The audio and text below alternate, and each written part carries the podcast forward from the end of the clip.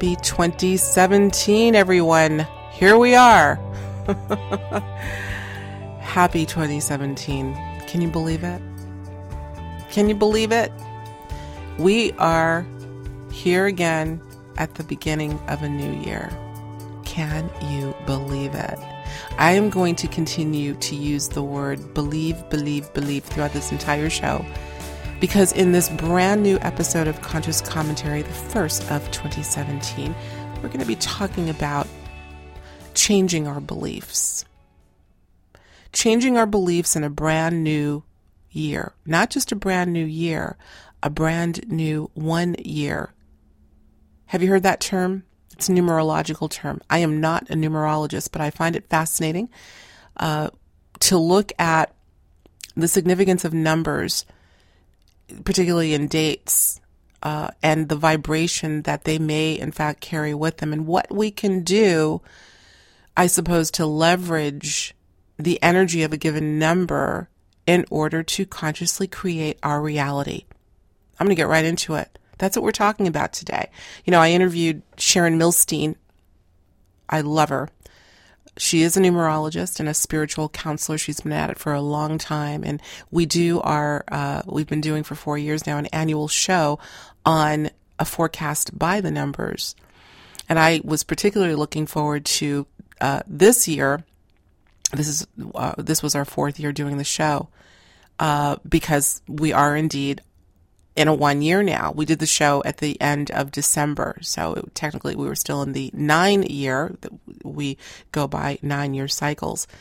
And uh, a lot of interesting things she had to say. One of the things I asked her, uh, I wanted to make sure that she zoned in on how the individual, anyone listening to the show, might use the energy of a given number, in this case, a one year, to help them along their way. And she said some interesting things. I'm going to have you go and listen to that interview, which you can get right here on Higher Journeys, of co- or of course on our YouTube channel.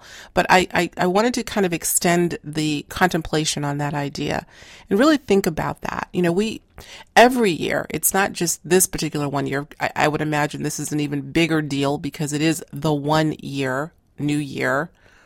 Um, but every year, you know, when you, you're hearing it in the news, you know, starting fresh with resolutions and being so anxious, and I think a lot of people are talking about good riddance to 2016. We've heard that before too, but for some reason it seems that 2016 was just chock full of challenges, and I, I think it was. Not unlike other years, but yeah, there was a lot. So now more than ever, people are really, really anxious to start uh, fresh. And I don't know how many people, particularly in the in the in the broader or larger audience, realize that it's not just a new year; it is a one year new beginnings. That's what this is all about. But before I think we really can grasp that idea of what that means, I want us to really think about what we can do consciously to shift gears, if it, uh, so to speak. I like the analogy of, I like the driving analogy of getting in the driver's seat and shifting gears, but I also like the analogy for those of you that know I love to garden.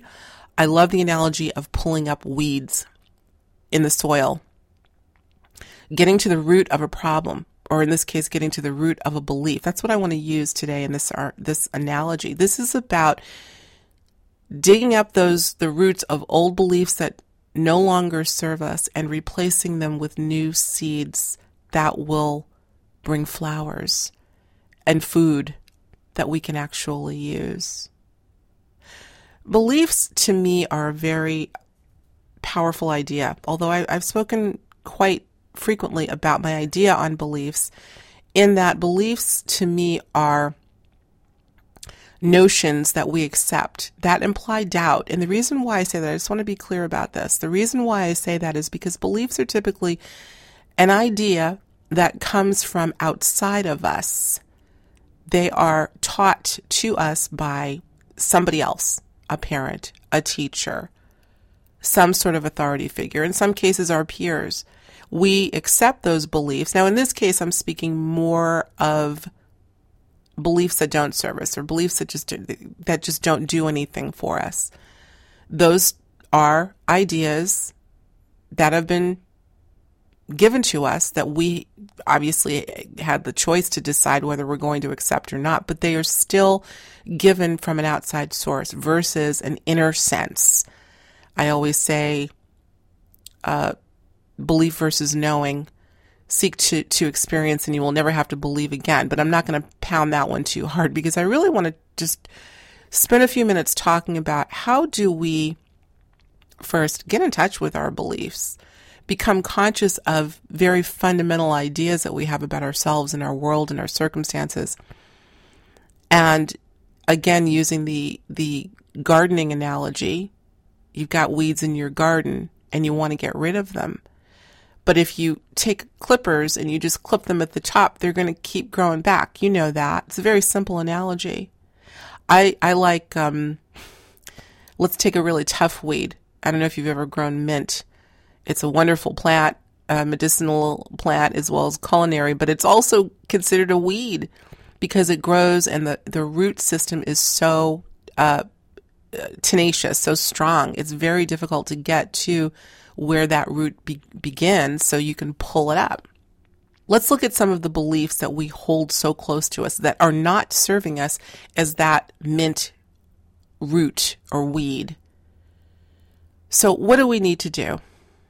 and I'm going to try to go back and forth so you can understand where, where I'm coming from here. Belief.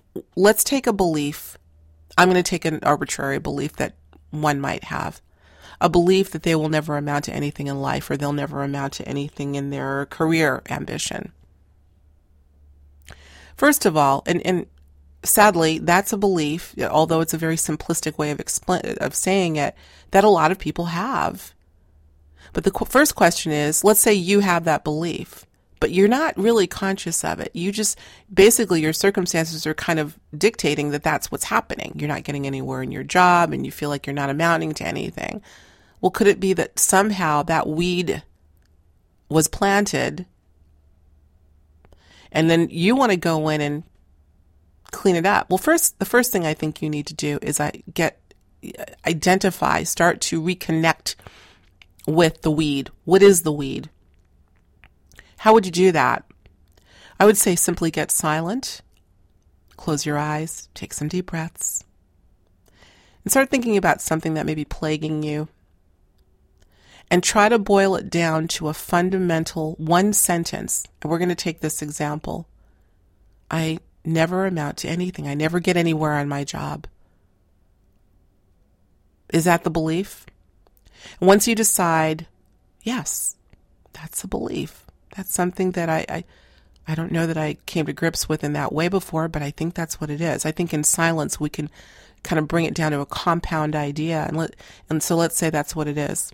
What do you do next? I think the only way you can get rid of a weed is to pull it up by the root. So, in that same mode of silence, what we might do, what I'm suggesting we do, is to trace the root system. Remember, we're talking about a mint weed, and if anyone's ever tried to pull up mint, that weed is wrapped around, it's it's intertwined in the soil, and it may go for yards until eventually you get to where it originated. And where it originated is who planted that? It wasn't me. I don't think I landed here on this planet Earth with that belief. Unless you feel maybe you brought it from another lifetime, but that's another story. But let's say you were able to do a little investigative work and, and figure out that it was maybe a teacher who maybe went met well. And that teacher would say to you something like, if you don't sit still and listen in class, you're never going to amount to anything. And they say it over and over and over again because you're a child and you're in school and you're fidgeting and you're not paying attention. And that teacher would say that over and over and over again. And over time, the weed grows, the root system grows, as well as the weed above the soil. That would be you growing in age and perhaps becoming the personification of what's underneath that surface, that root system. See, the teacher told you if you don't sit down and be quiet and listen, you will never amount to anything. But what you get from that, the net that you get from it, is you will never amount to anything. It doesn't matter whether you're sitting still or not. That was the the fundamental message. So now, not only have you been able to identify the fundamental belief system, you've identified where the root began. And now it's time to pull it up. And that's the great part. Again, going back to that analogy, I know how I feel when I'm pulling up a weed and it, it's like a string. It seems to go on forever and ever. And then eventually, if you trace it back far enough, you see the very, very beginnings of it. And then that's when you can yank it up out of the dirt. It's really a simple analogy, folks, but I think it's one worth contemplating. You know, I love to do that. Because again, we hear many times, if you want to change your life, you've got to change your mind. But if you're going to change your mind, you've got to change your beliefs. But you can't change your beliefs if you can't verbalize them. What is that compound belief system? And then, where did it come from? I guarantee you, if you give yourself the time to do a little investigative work and, you know, pull out the garden uh, trowel get out into the soil and just start digging it up until you get to the beginning, you will be able to dig up the weed, throw it away, give it back to Mother Nature, throw it in the woods and, and let her compost it. And then you can plant new seeds. It's an interesting thing. You know, I, I'm giving you a very simplistic analogy, and I'm thinking as I'm saying this that beliefs come from all different directions. You've got beliefs that are uh, somewhat conscious, semi conscious, subconscious, unconscious. You have beliefs, and this is where it gets a little bit more complex, so we're not going to get into this right now, but beliefs that are planted subliminally by other sources like media, other messaging systems. They come from all angles, all levels. But that's okay because I think if you understand that and you're cognizant of what you're believing, what you're absorbing, and m- making a connection with those things that you're believing and absorbing that are not serving you, you can go through this little exercise. I say again, in order to identify the belief and break it down to one, or boil it down, I should say, to one sentence or one phrase or one idea, get quiet and then trace it back. Here's something else you can do if you like the analogy of um, the dirt and the soil and the gardening. Now, I know for many of us, we're in winter season and it's cold and there is no garden to go out into. But for those of you around the world who may have that luxury at this time of year, January 2nd or 3rd, I should say, uh, by all means, do that take that action step. I think there's something quite powerful by playing out the analogy in order to shift reality. So you might go out into your garden and get the trowel and find a weed. I'm sure you'll find several. and start digging and, and, and pull. If it comes up easily, hey, maybe it's something that will pop into your consciousness and you'll be able to identify quicker. If it isn't, if it's difficult to pull out of the soil, could be that the belief system is buried so deep that you're really going to have to do some digging to get to it. It might be an interesting little thing to try. Hey, if you don't have a garden, access to a garden at this time of year, or don't have a garden period, maybe what you could do is take a pot of soil and put something in it. Put an old piece of a leaf or something, anything. Make the pot as big as you can plant the the uh, the weed or the leaf or whatever it is as deep as you can, and simply again go through that action step of digging. Get a little trowel and dig until you can get to the the the problem, the root.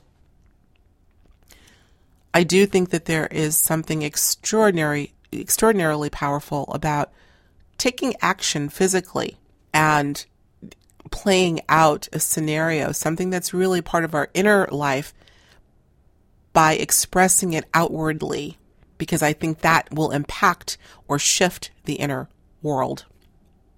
That's what I would do this new year. And not just hypothetically, that's what I am going to do this year, this new year, this one year. It's a brand new one year. And, and imagine if we can identify those beliefs or just pick one that we know is not serving us and we're able to trace the root, trace it to the root and pull up that root. We're all set to begin a new nine year cycle. And we're back in the driver's seat of creation. That's what this is all about for me.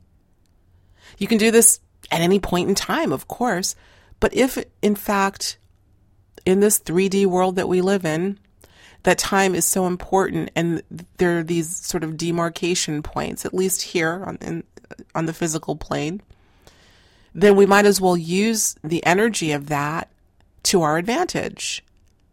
2017. You know how we get the one year, right? I'm sure most of you at this point know. You simply add the two, zero obviously is zero, plus the one plus the seven, and you will get 10. Is that right? Seven, eight, nine, 10. Yes. and then you take the one and the zero and obviously eliminate the zero. That's where you get the one. That's how this works. We're in a one year. You know, it's interesting. I said to Sharon uh, Milstein, the numerologist that I just interviewed, uh, just reflecting on the last one year period we went through, which was 2008. And we all know what happened there. Many of us do, of course, with the financial recession. But then what happened? There was a financial reset. Interesting, isn't it? However real that was. But it was a reset nonetheless in a one year. I wonder if there's anything to that. Well, here we are again. Time to reset. But before we do, let's dig up the weeds, get to the root, pull it up, toss it, and start with a brand new garden ready to be planted with new fertile seeds. Get in the driver's seat, everyone. You create your own reality consciously. I think it's a powerful thing. Let me read a quote for you from uh, a body of work that inspired so much of my understanding, uh, and that's the work of Seth an entity channeled by Jane Roberts. Many of you probably know that name. Here's a quote that I picked up that, that will actually be included in the post that will accompany this little podcast. It says, You form your experience. You form your past, your present, and your future. You are responsible for each daily moment, individually and en masse. En masse, your beliefs bring about the world conditions that you know Individually, they form your intimate daily life. As I have told you before, in a manner of speaking, you are given the gift of the gods.